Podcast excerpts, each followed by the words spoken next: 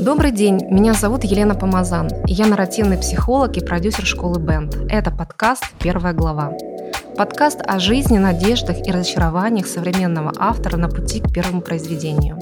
Один из самых частых запросов наших студентов в школе Бенд и моих клиентов в нарративе о творчестве. Как проявить себя, стать видимым, разбудить в себе автора. Мне интересно исследовать эту тему вместе с моими гостями – лучше понять психологию автора и творческого человека и, возможно, вдохновить вас на собственное творческое путешествие.